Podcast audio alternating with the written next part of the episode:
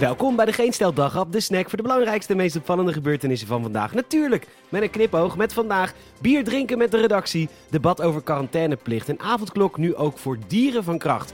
Mijn naam is Peter Bouwman en dit is het nieuws van woensdag 28 april.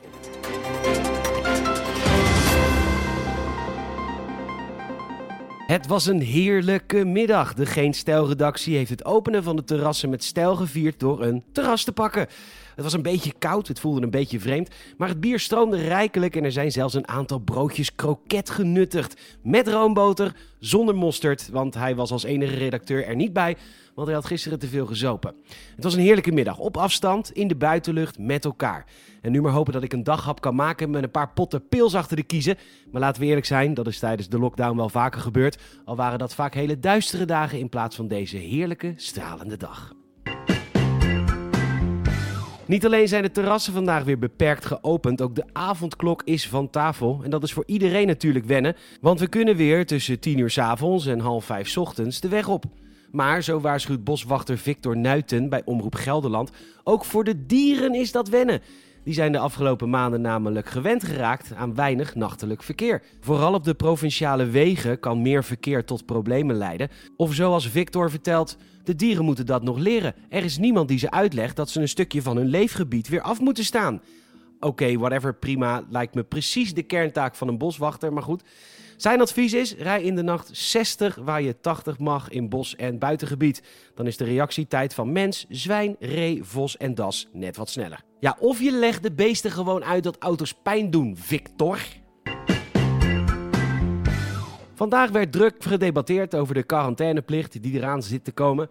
De inzet van het kabinet is dat als mensen uit een hoog risicogebied komen, ze in ieder geval vijf dagen thuis moeten blijven totdat ze een negatieve test afleggen. Doe je dit niet, dan kun je een boete krijgen van 435 euro. Of de wet een meerderheid krijgt is nog niet duidelijk, er zijn namelijk wat bezwaren. De SGP wil dat ook gevaccineerde mensen in quarantaine gaan, omdat het anders niet eerlijk is voor de mensen zonder vaccinatie. Fuck you, jullie gaan naar de hemel, wij niet. Ook niet eerlijk, is nou helemaal zo. Forum voor Democratielid Pepijn van Houwelingen is iets wat subtieler. De quarantaineplicht voor reizigers uit risicolanden is net zo totalitair als de vervolging van Joden tijdens de Tweede Wereldoorlog. Mhm, heel interessant. Een boete van 435 euro is inderdaad bijna net zo erg als een concentratiekamp. En een keer opgebeld kunnen worden ter controle is inderdaad net zo erg als de Gestapo die je huis binnen trapt. Goed punt hoor, Pepijn. Lekker op de inhoud. Wordt vervolgd.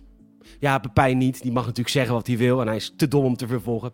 Dit verhaal wordt vervolgd. Met een, met een stemming binnenkort.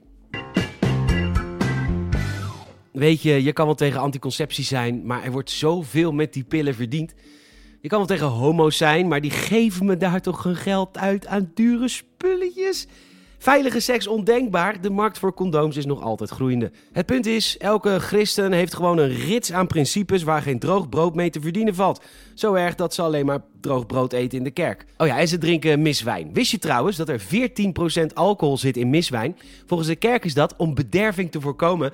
Maar ja, hoe kom je anders door die saaie preek heen? En hoe maak je misdienaartjes net wat soepeler? Maar goed, net als wijn zijn ook principes vloeibaar. Eerder werd al bekend dat het Vaticaan had geïnvesteerd in de biopic van Homo des Daddyland Elton John. En nu blijkt dat de paus en zijn vrolijke kornuiten hebben geïnvesteerd in de Zwitserse farmaceut Novartis. En dat is, u weet het natuurlijk, het moederbedrijf van Sandoz. En zij maken onder meer de Morning After Pill en de abortuspil. Dat meldt de Telegraaf. En dat is natuurlijk helemaal niet erg. En eigenlijk fantastisch nieuws. Weet je als ongewenst zwanger pubermeisje op Urk dat je die pil lekker kunt nemen? Is door de paus gefinancierd. Neem maar. Is goed voor de wereld. Oh. Postnataal abortus, zeg ik tegen zo'n jankend kind. Bedankt voor het luisteren. Je zou ons enorm helpen als je een vriend of vriendin vertelt over deze podcast. En ook een Apple Podcast review zouden we enorm waarderen. Ik hoop dat je net zo'n lekkere terrasdag hebt gehad als ik. Tot morgen.